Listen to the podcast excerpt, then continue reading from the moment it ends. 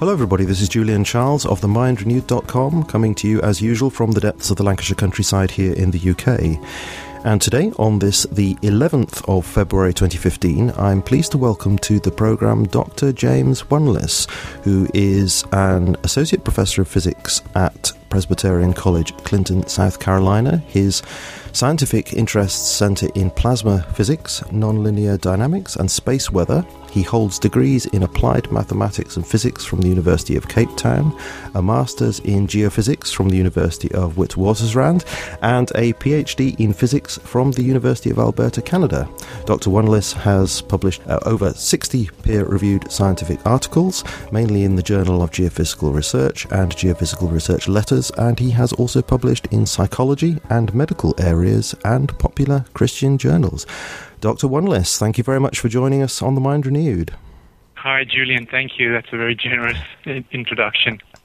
And you're going to have to correct me on the way I pronounce some of that. The University of Witwatersrand? How would you put that yourself? I would call it the University of the Witwatersrand, but I don't think anybody who doesn't speak Afrikaans can, can, can do better than you did. Lovely. Yes, there's no way I'm going to even try to do that. um, now, we're going to be talking today, of course, about a subject that is of particular concern to you, which we've actually touched on a few times on The Mind Renewed over the past couple of years. And that's the way in which modern environmentalism has been kind of hijacked in some ways by what we might call green religion. And I'm hoping that we'll get into some detail as what we mean by that in due course. But I want to start by asking you about you and your work, and in particular, this area of science that you're working in of space weather. Because uh, I don't know whether I'm right in this, but I suspect that a, a few of us might be under the impression that uh, space is empty, and uh, so you know the idea of space weather just doesn't make any sense. So, could mm-hmm. you start by telling us something a bit, you know, a bit more about yourself and this unusual subject that you're involved with?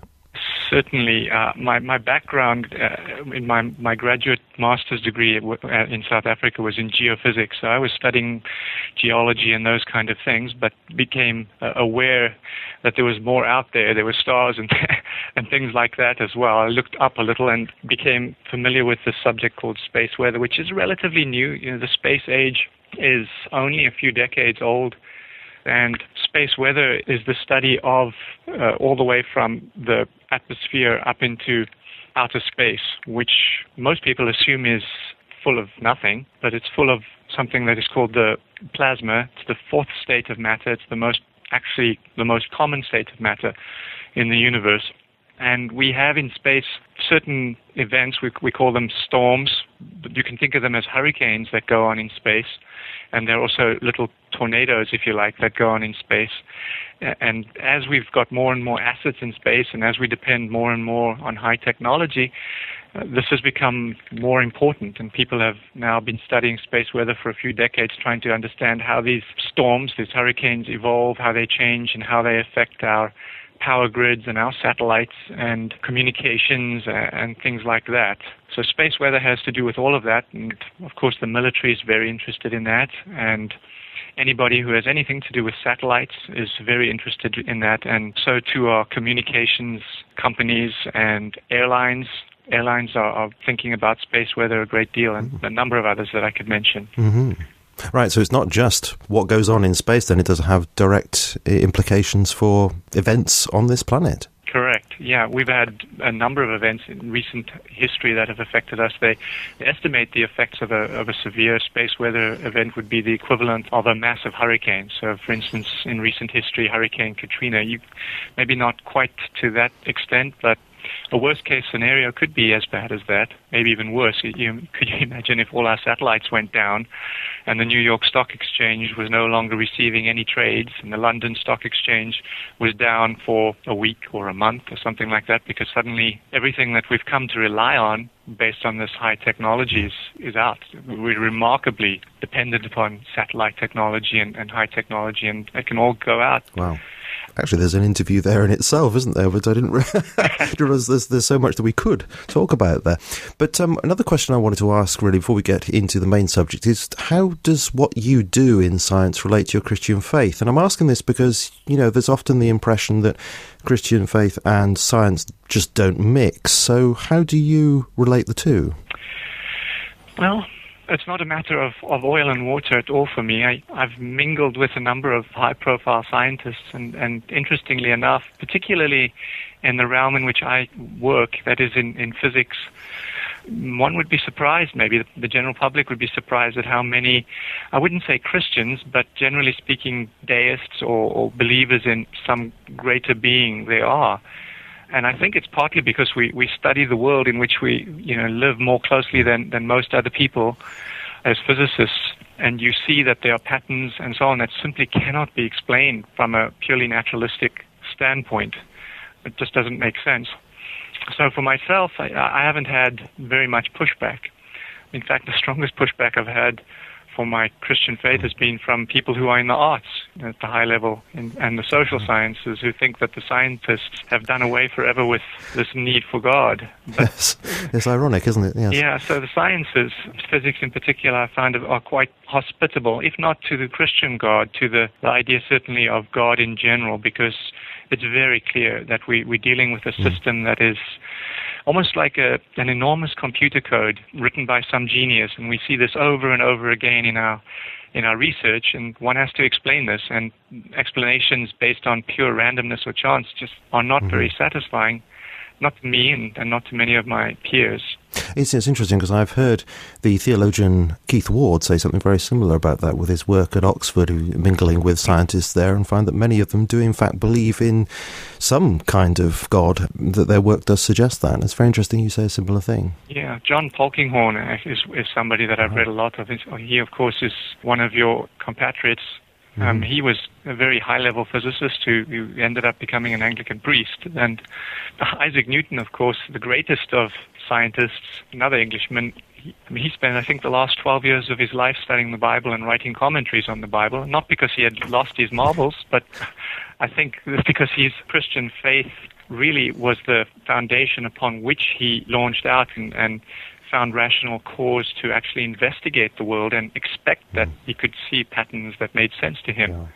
Yes, C.S. Lewis said something like his belief in God allowed him to, by that, he was able to see everything else or understand everything else. I can't remember the exact quote, but something along those lines. Yes. Now, we're going to be talking, as I said, about this uh, modern environmentalism and how it's been affected by green religion, as we're calling it, but also how that compares and contrasts with a biblically based view of the hmm. environment and our relation to, to, that as human beings. So, I guess the first question that I have to ask you here, because necessarily you're going to be challenging some of the views of people who do define themselves as environmentalists, the question has to be do you in any way consider yourself to be an environmentalist?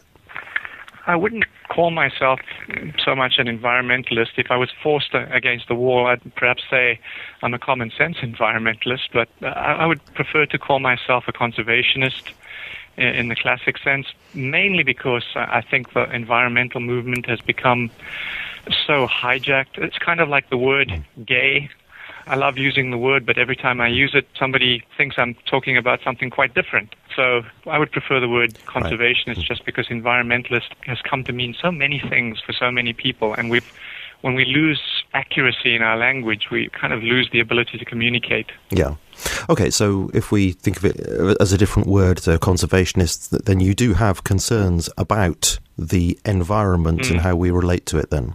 Absolutely. You know, the, there's no way that we can imagine that we're separate from the environment. The word environment actually stems from the French.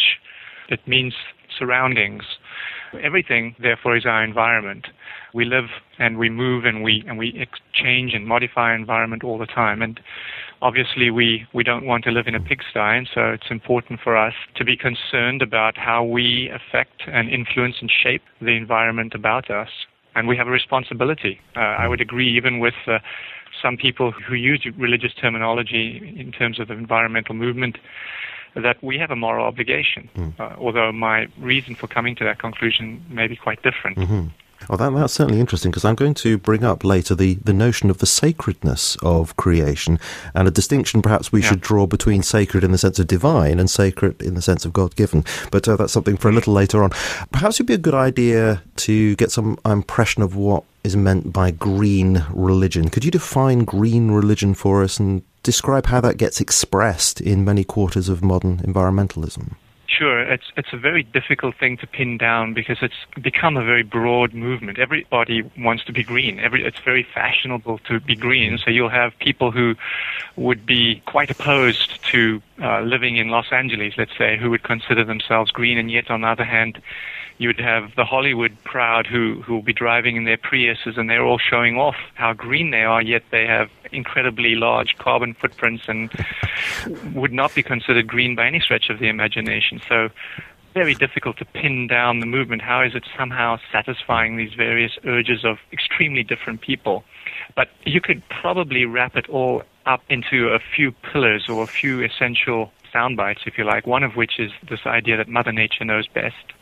Therefore, if human beings dare to modify their environment or change it, that by definition is always bad. Human civilization, therefore, will always be in, in, destructive conflict with what is good for the rest of nature. That's one idea.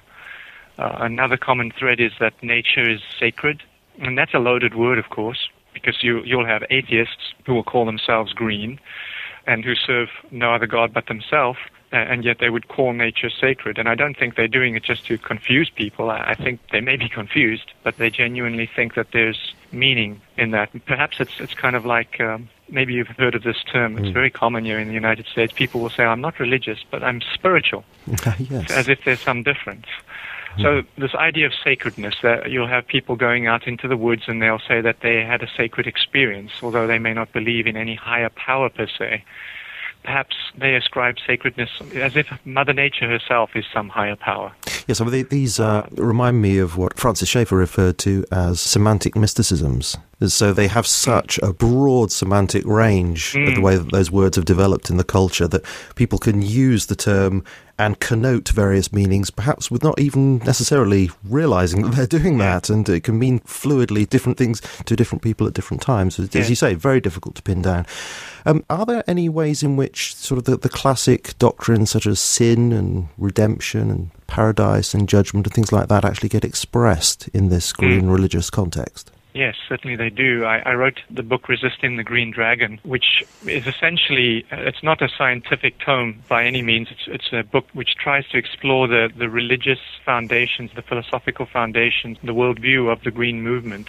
And I actually have Al Gore, former Vice President of the United States, to thank for that book because um, he had come to a, a scientific meeting at which I usually present some of my work, and he had the plenary lecture there and told us that we as scientists all need to go out and, and be evangelists of this, this global warming gospel that he was bringing to us. And when he said that, I, as a Christian, want, of course, to do what is right by God and my fellow creature.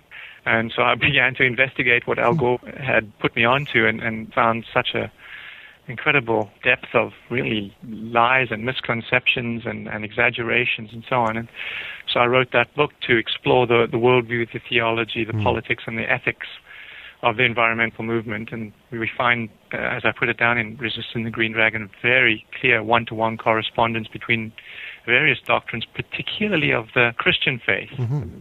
So, you know, the environmentalists would have that the gospel should be green. The gospel of Jesus Christ should be a green gospel. And what they mean by that is there's a doctrine of sin, whereas in the Bible it talks about sin as breaking God's command. In the environmental movement, sin would be, for instance, being in conflict with Mother Nature, or driving a minivan, or having more than 2.1 children, not recycling, or not using plastic, whatever is de jour. And along with that will go the sense of guilt. Oh, yes. If you do that, then you're guilty of doing those particular things, and therefore you need redemption some way. You need some sort of atonement with creation, mm-hmm. with, with, nature. How, how would you affect that? In Al Gore's Nobel Prize speech, he got the Nobel Prize, of course, I think it was 2007, for saving the planet by alerting everybody to this catastrophic global warming. He said that it was a moral problem, that we need to change the morality of human civilization you know, if you fly in any airplane today, you'll you'll see that mm. you can actually contribute a certain amount of money to offset your carbon footprints, almost like an indulgence. You know, in the, the Roman Catholic Church, you formally could pay a certain amount of money, and cha-ching, your your sins are hmm. forgiven. Al Gore and, and others are suggesting that if you drive a Prius or if you watched a certain movie like Avatar and you applaud it, or if you pay the carbon offset, then somehow you can uh, have those particular environmental sins atoned for. Would I be right in thinking that paradise would be pristine nature without human interference? Would that be right? Yes, this is really a utopian movement, and that's what's particularly scary to me because we've just lived through the 20th century, which was, if any century was, the century of utopians. Mm. And what we've discovered when we look back at the history, especially if you read a book like The Black Book of Communism, the utopians are not particularly generous with their view of dissent, and hundreds of millions of people had to die before they were stopped in the 20th century this movement is a back to nature. Well, you know, what exactly does the ideal look like? You know, in terms of climate, if that's the worst environmental problem, what is the Goldilocks zone? Which temperature is not too hot, not too cold, just right? And and then you're faced with this almost farcical. I would laugh if it weren't so sad situation where I remember seeing Tony Blair and uh, I think it was George Bush and a number of others meeting together and all trying to commit to making sure that the temperature of the whole planet doesn't rise by more than two degrees by the year 2100, as if these guys are going to stop mm. the tide. Mm. King Canute, if you like. Madness. Um, I have to ask you before we go any further with this. Really, you, you know declared that you are very sceptical of the orthodoxy of uh, climate science. So, could you give me some scientific reasons why you object to it? Certainly, uh, as a scientist, what moves me most, I'm, I'm, a human, so I'm moved by all kinds of things, but what moves me, if somebody comes to me and says, believe this, is the data. You show me the data. In, in, the, in the green movement, you can certainly see the money, the corruption of our science by enormous amounts, multi billion dollars that have been thrown towards climate science, basically to showing that global warming is a problem that we have to deal with immediately. When I see that, immediately makes me very cautious and concerned because we know that hmm. whoever pays the piper chooses the tune. But in terms of the data that we do have, we have very, very limited data on climate, the real data. We have proxy data going back. By proxy data, I mean things like tree rings and such, which aren't really giving us temperatures. We use ice cores, we make various assumptions about ratios of oxygen and, and other elements in them, and then we can try to guess what we think the best temperatures were, but we really don't know for sure. We have temperatures for the past 100 years or so, and, and really only for the past three decades or so, maybe four decades, of satellite data, which is the best data that we have. And when we look at the temperature record throughout history, whether it's recorded or whether it's proxy data, we see that the climate is changing all the time.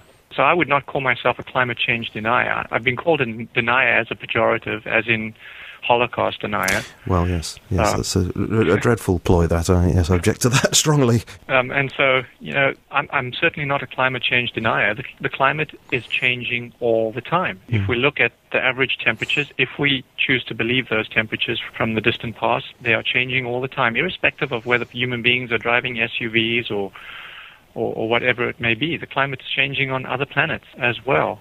Mm. And so the warming, we have had a warming. Uh, I think it's unequivocal. We've had a warming for at least past 400 years. Probably longer than that, but we, we've had coolings in between that. We had a little ice age in the 1600s, which was a, a really uh, a rough time. The United Kingdom experienced this as well. There were ice fairs on the Thames when it froze over regularly in winter. It doesn't happen these days. So we've been warming. But that warming is not unusual in the mm-hmm. history of the planet. And the warming that everybody is worried about right now is the warming of really since the 70s because anybody with a memory, I talk about this in my book, if you look at the newspaper reports, in the 70s, governments around the world were fretting about the next ice age, global cooling. So it just seemed mm. overwrought. Yeah, um, nevertheless, I have to say that, of course, a lot of the attention these days now is on climate change and strange weather effects. So, do you mm-hmm. feel that perhaps there's something to be said for human beings in their production of carbon dioxide giving rise to these strange weather effects rather than warming specifically? No, I don't think the data allow that conclusion, and, and this is why there's no doubt that uh, human beings are pumping enormous amounts of carbon dioxide into the air now. It's not primarily the United States or the UK or any of the, the developed Western countries that are doing it. Primarily right now it's China and India. China's ramped up tremendously with their economic miracle. And, and there's a, an amazing correlation between economic prosperity and CO2 output. That's certainly true. The United States is actually putting out less carbon dioxide now than they were in 1995, and, and that has to do with all kinds of efficiencies and also because of the economic downturn. So there's no doubt that we're putting more CO2 into the mm. air uh, as humanity uh, on a whole. But whether or not that has anything to do with the very modest warming that we had from the late 70s to 1998, roughly, we haven't had any warming since then, is unclear. And in fact, the, the business of, of trying to attribute the warming to carbon dioxide is blown out of the water on, uh, on, a scientific basis just from the data because if anything since 1998 when the global warming stopped the carbon dioxide emissions have ramped up tremendously because of, of China and India's big changes. So anybody who wants to argue that carbon dioxide is the big driver of climate is clearly not paying attention or, or they have other purposes, perhaps political in nature. For the scientists, I must admit it's very difficult when governments are throwing so much money at you to show that there's a problem. Mm. But are people perhaps throwing money at you? I mean, have you received any money from the oil industry at all? No, I wish. I would. I, I, invite anybody in the oil industry listening to this to give me some money. Uh, uh, when I was a teenager, I, I worked one or two summers at, at, at an oil company, to earn some money. Ah, that's it. That's, that's it. it. You're discredited. They, just, they, just, dropped me like a hot potato after that. Oh, it's interesting that you, uh, you, you, do have an entry at desmogblog.com in the yes. uh, extensive database of individuals involved in the global warming denial industry, which sort of implies that you're part of an organized and funded campaign because you're in that list. Yeah, I, I, I'm not sure if whether to be flattered or offended. yeah.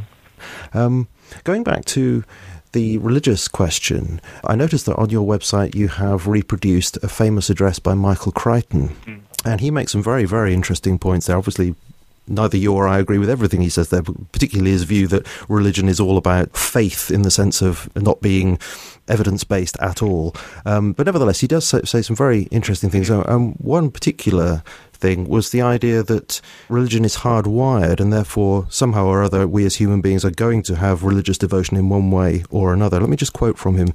He said, uh, I studied anthropology in college and one of the things I learned was that certain human social structures always reappear. They can't be eliminated from society. One of those structures is religion. Today it is said we live in a secular society in which many people, the best people, the most enlightened people, do not believe in any religion. But I think that you cannot eliminate religion from the psyche of mankind. If you suppress it in one form, it merely re-emerges in another form. You can not believe in God, but you still have to believe in something mm-hmm. that gives meaning to your life and shapes your sense of the world. Such a belief is religious. So, what I wanted to ask you here was do you think that this is true, that we do have this religious psyche, and that we're going to project that? If we don't believe in the transcendent God, we're going to project that onto the material world to have some sort of meaning invested in nature in some way. Yes.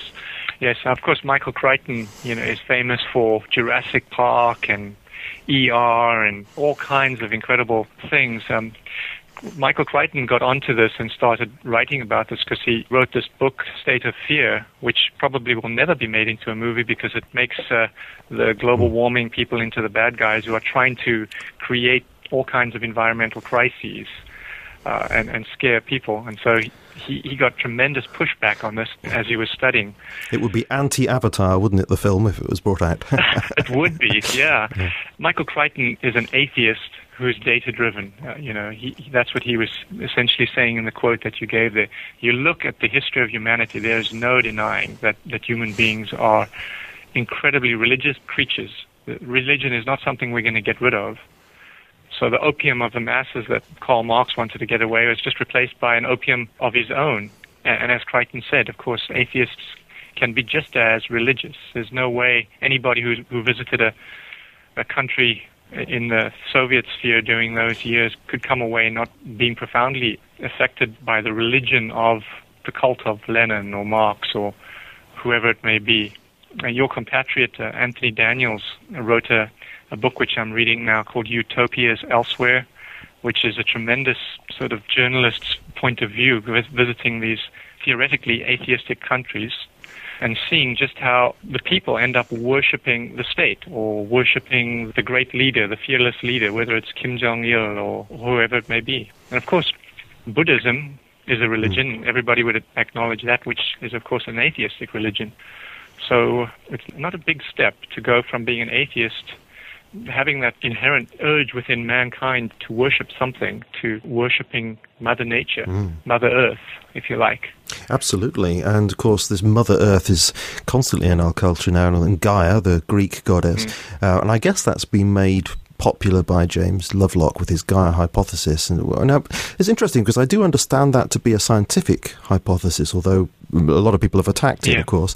Uh, but it does seem really suggestive of pantheistic ideas. Do you know if James Lovelock himself sees Gaia as something more than a scientific theory, do you think? Uh, yeah, I quote Lovelock in my book Resisting the Green Dragon to that effect, and, and he's said statements which make one wonder on both sides. The, the original Gaia hypothesis took account of the fact that we do see changes with the seasons.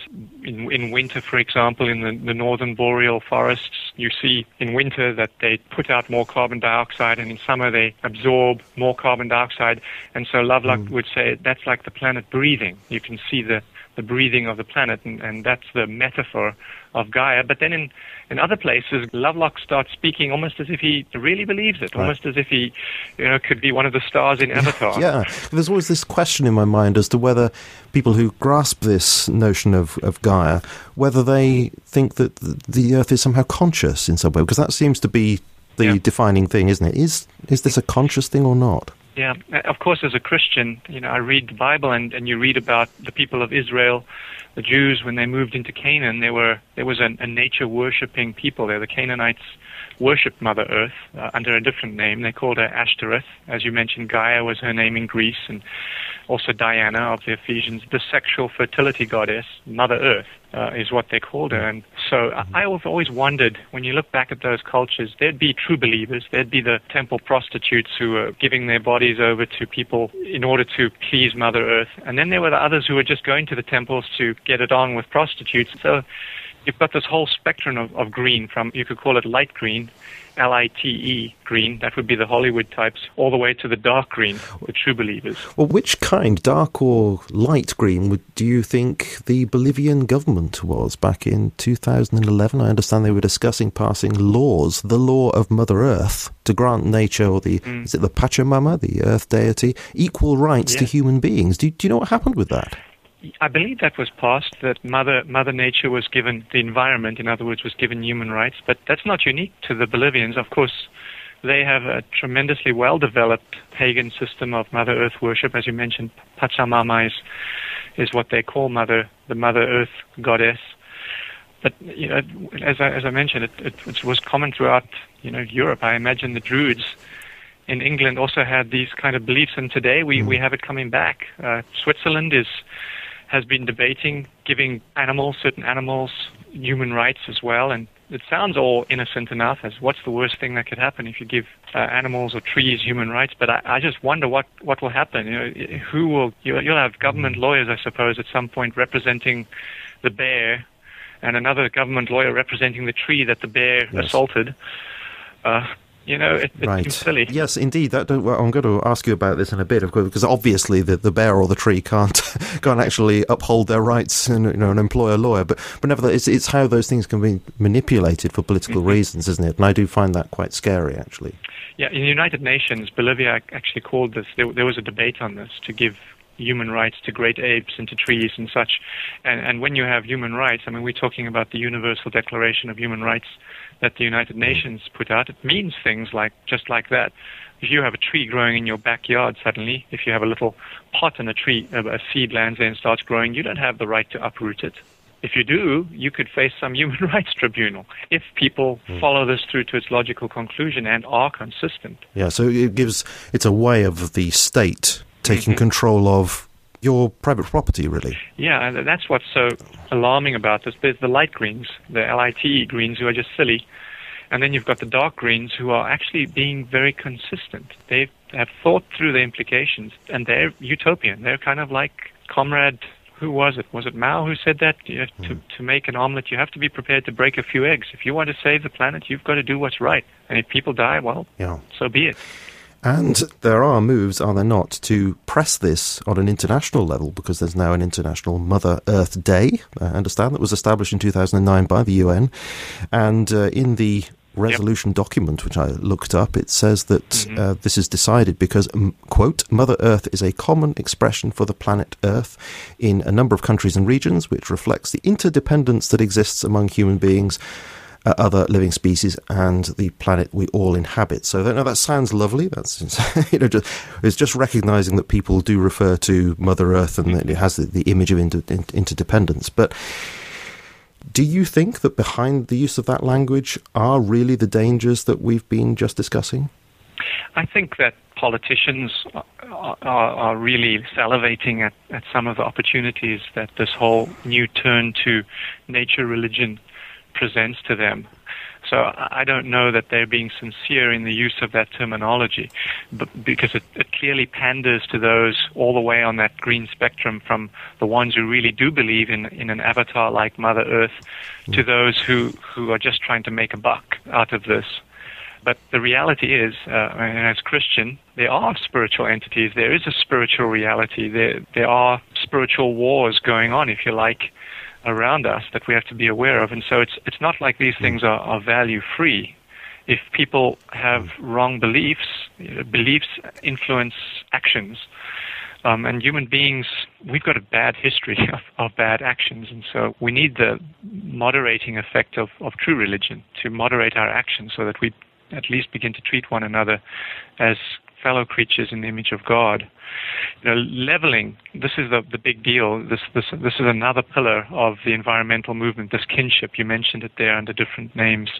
The idea that we're all connected. Well, of course we are in, in the sense that physically we all are made up of atoms and things like that. Sure. But they're going beyond. They're trying to make it into a, a spiritual concept as if somehow we're spiritually connected. And and again, in a sense, we are, but Scripture clearly indicates that human beings, and, and all scientific data indicates as well, that human beings are something special on this planet. There's something very unique about our species, and this idea of thinking that somehow if we pretend like a tree has equal value to the child next to the tree, that somehow this is going to make us protect the tree more is not realistic. The reality is by trying to raise the value of nature you actually lower the value of human beings and people begin to justify all kinds of terrible things. You know, the German Green Party founder, Carl Amery, who, who's a Roman Catholic theologian, I believe he was, he's dead now, he said that he, uh, as, as the leader of the Green Party, wants the, the whole movement to aspire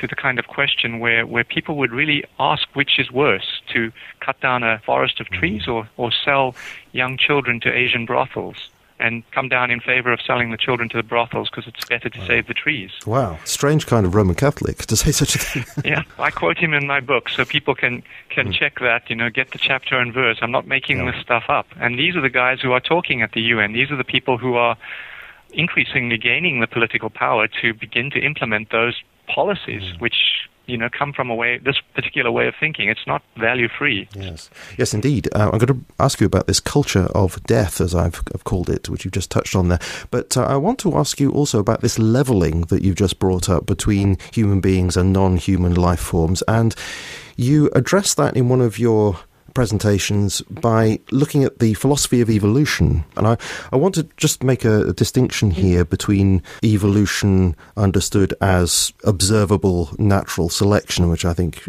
everybody can agree on that, and, and this big story of evolution in which the whole of life, perhaps the whole of reality, sort of is held to mindlessly unfold according to its own principles. So, according to that big story of evolution, you say that there's this flattening of a distinction between the human and the non-human, and perhaps distinctions in general, hmm. which sort of feeds into this philosophy of mysticism. Can you flesh that out for us? Sure. It's it's one of the other pillars of the green movement, the the idea of kinship, where of course if the idea of human evolution or the idea of evolution in general is taken as a foundation, then you know I think Nietzsche, the the German philosopher, had said this. We have to realize then we, we're just animals so if, if human beings are just animals, there's nothing spiritual about the human being if we don't have a spirit, for instance. If, if we're purely animals, then taken seriously, it means that human beings shouldn't see themselves as more advanced or more developed than any other species. We're just the top of the evolutionary chain, but something else is going to beat us out. We're not the goal of evolution. In other words, you or I are not more important than an elephant or a fish or a cabbage or anything. We just have to accept the fact that there's nothing special about us, nothing nothing more interesting than, than about a, a lichen, for instance. That kind of thinking, when, when one wants to say, well, only human, hmm.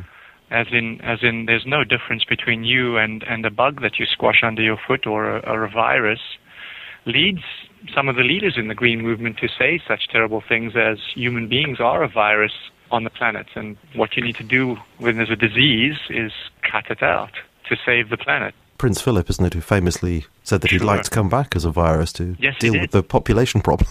that's, that's exactly right. Yeah. yeah. Kind of guy you'd want to give a knighthood to, perhaps. he's been he's been consistent in some ways. I mean, verbally consistent. I don't know that his lifestyle is consistent, but he's consistent in that belief. Certainly, human beings would be the problem then. And if we all get wiped out, what's the loss? Of course, I would say, and I know you believe too, that that would be a tremendous loss. Indeed. So the picture we have here is of the tree of life writ large. So that all these different life forms, including us, are just little tips of the branches of this one tree, and yeah. there's no distinction. We're all just little tips, little yeah. branches. So this does seem to fit with the the idea of the sort of mystic one with no distinction between things. Mm, yes, that's absolutely right. The politicians, of course, many of them are, are excited about this because there's this whole idea that seems to be rampant in the Western world, particularly that the idea that a healthy world requires increasing poverty among human beings, that somehow if, if human beings are made poor, at least the masses, because of course the leaders, it's, it's fine for them to be incredibly wealthy because they're the important mm-hmm. people.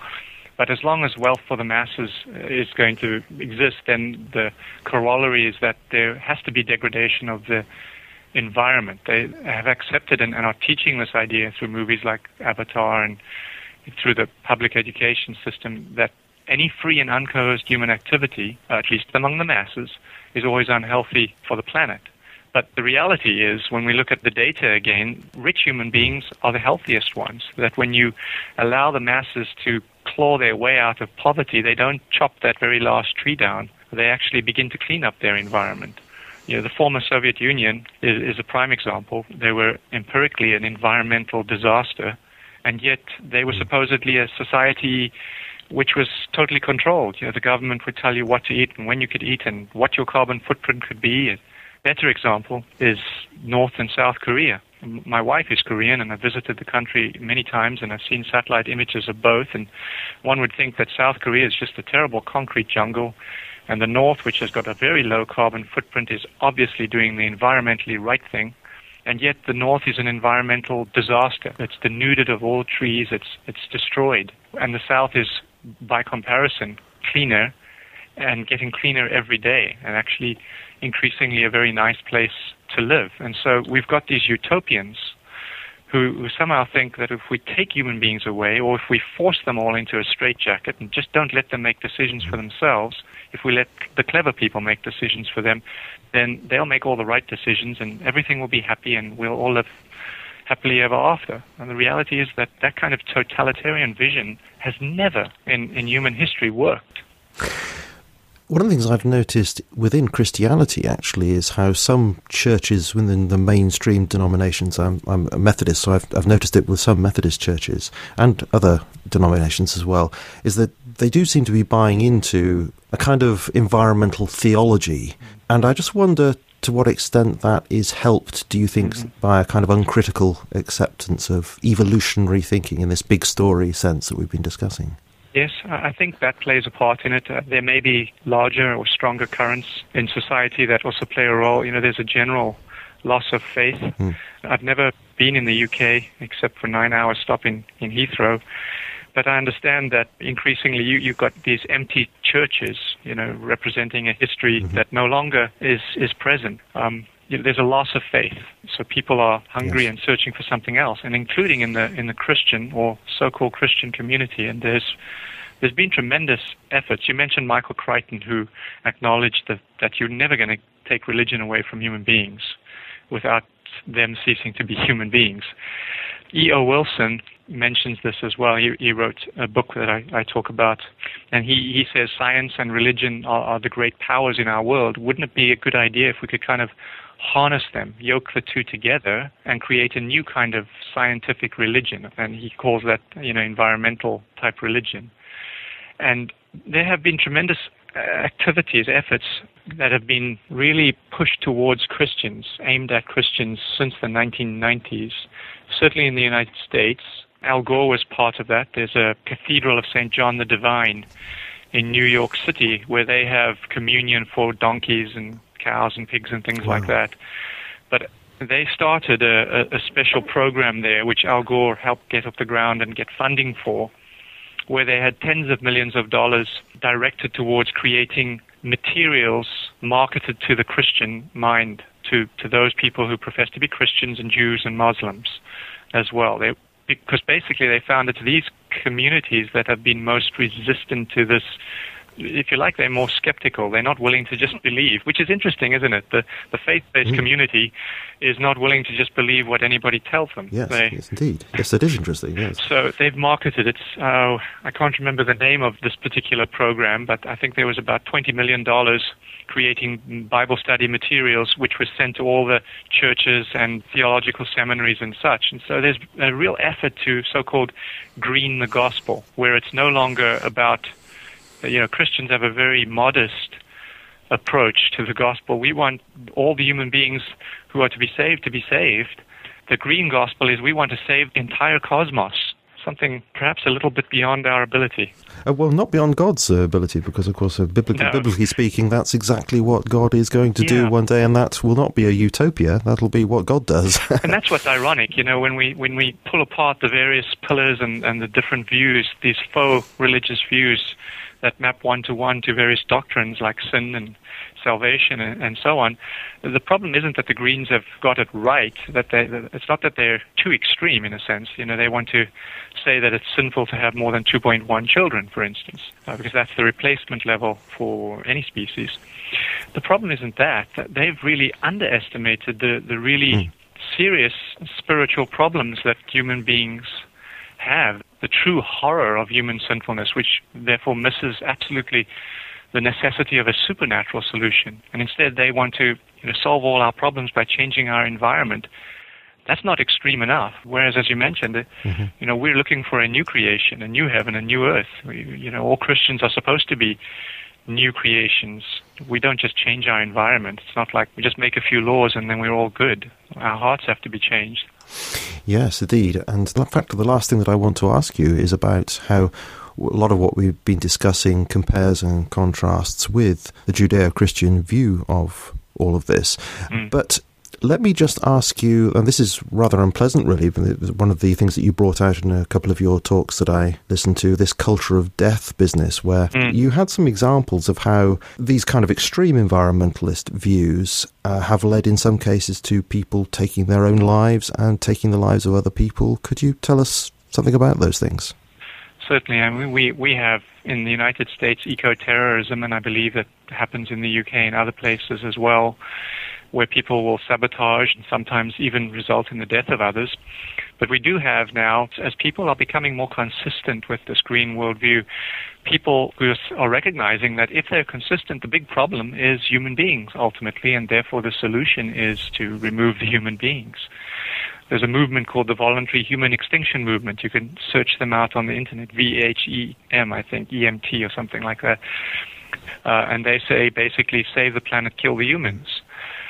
And of course, if you get people like that who are in political power, then it's not long before you, you start hearing about situations where they're promoting ideas, as you have in, in communist China, where they, until very recently, had a write laws that you would you would have forcible abortions if you get, became pregnant and the government just told you you weren't allowed to have that many children. Um, but there are environmentalists themselves who are beginning to take seriously what they're hearing. They're hearing that the earth is burning up, the earth has a fever, and it's all their fault. And the worst thing that they could do is to, to have a baby, therefore, because if you do, do the numbers, like human beings eat and human beings breathe. So the worst thing that you could do is to bring a child into this world. You know, one of the examples that I cite is, is a very sad case uh, of uh, Miriam Coletti and, and her husband Francesco Lotero in, in Argentina. Recently, they um, they committed suicide.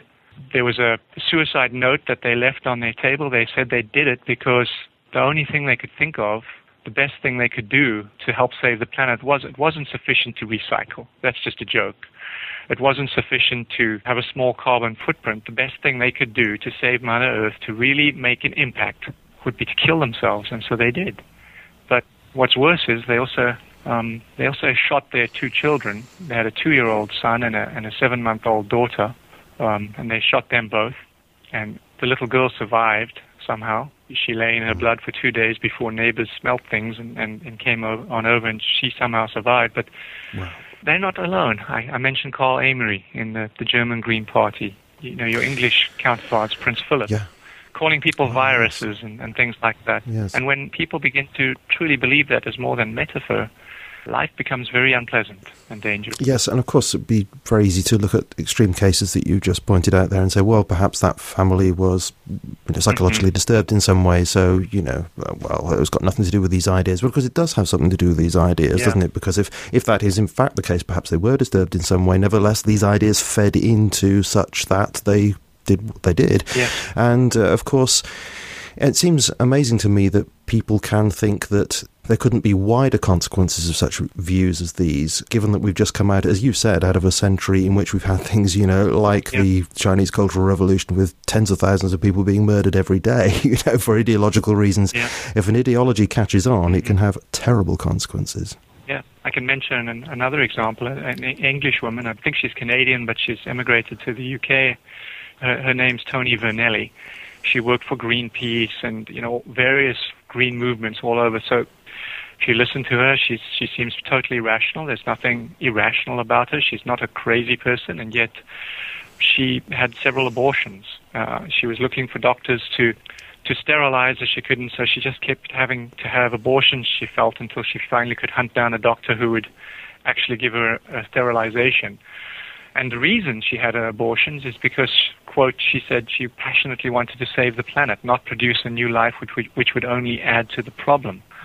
So she's not mad, because she's certainly deluded, she's wrong. I think she really believes the advertising that she hears.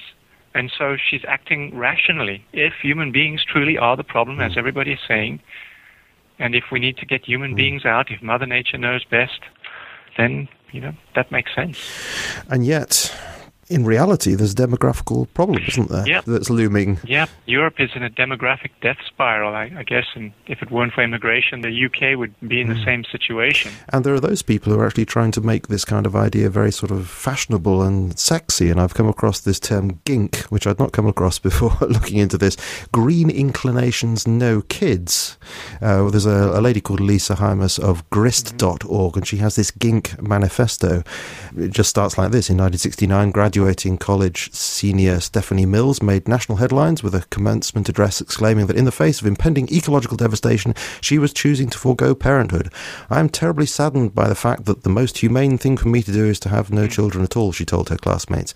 I come here before you today to make the same proclamation with a twist. Yeah. I am thoroughly delighted by the fact that the most humane thing for me to do is to have no children at all. So it's a cool, sexy, fashionable thing not only cool, can you actually hear this religious fervor in that? She wants to be applauded. She feels like she's doing what is morally good. And when you start talking about morals, you, mm. you immediately are speaking about religion. She has a religion, though she may be an atheist. I don't know. She may very well be something else.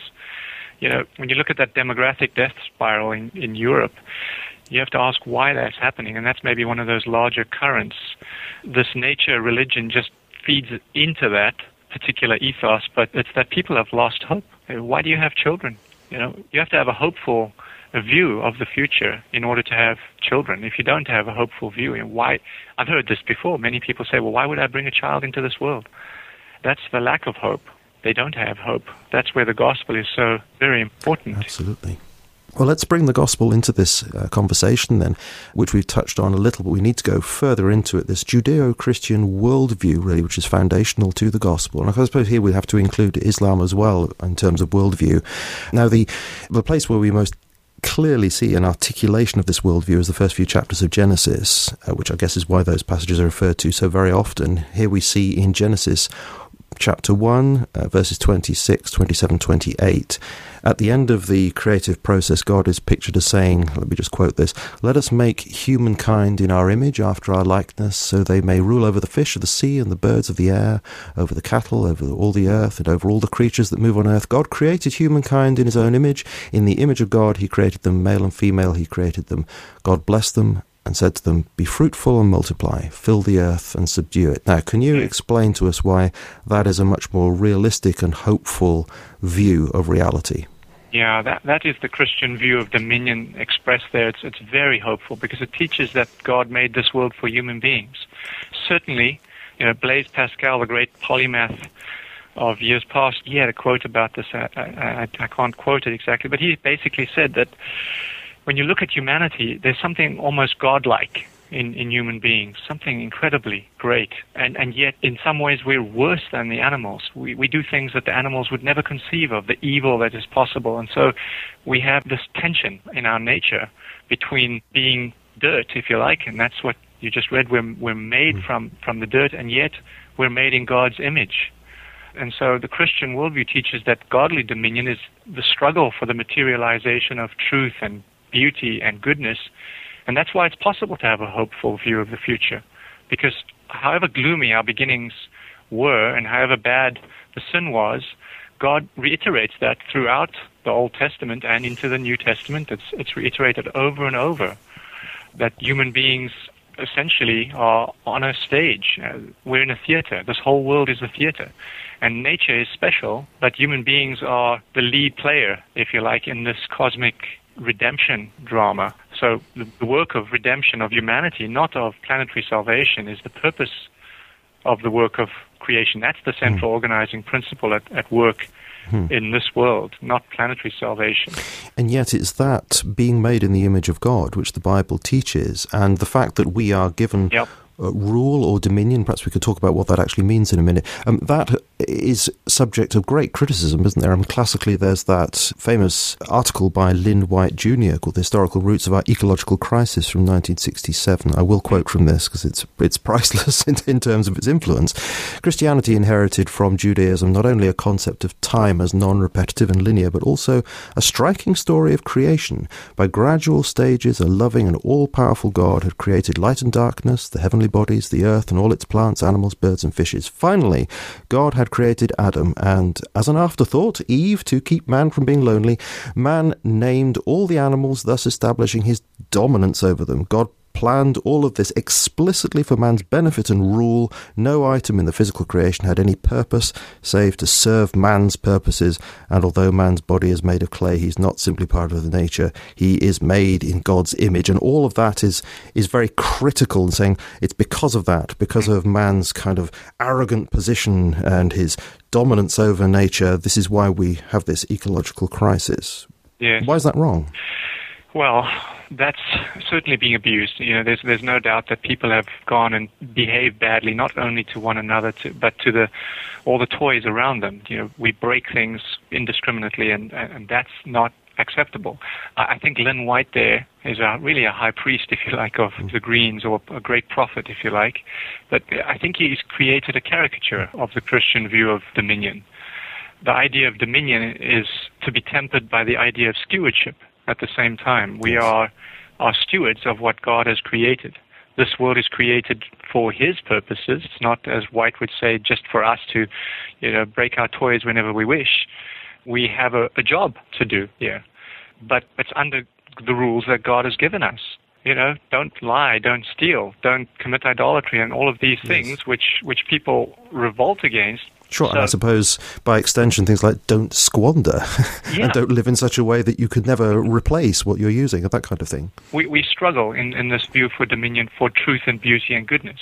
It's not, as White would have it, simply humanistic, as in man is the, the chief and, and main order of all things. That's never the, the position in the Bible. It's always that God is the chief of all things, and, and we're to submit our desires to what mm. He commands. In, and He says, Love your neighbor. That's the golden rule, as yourself. And you're not loving your neighbor hmm. if you, hmm. you know, polluting your environment.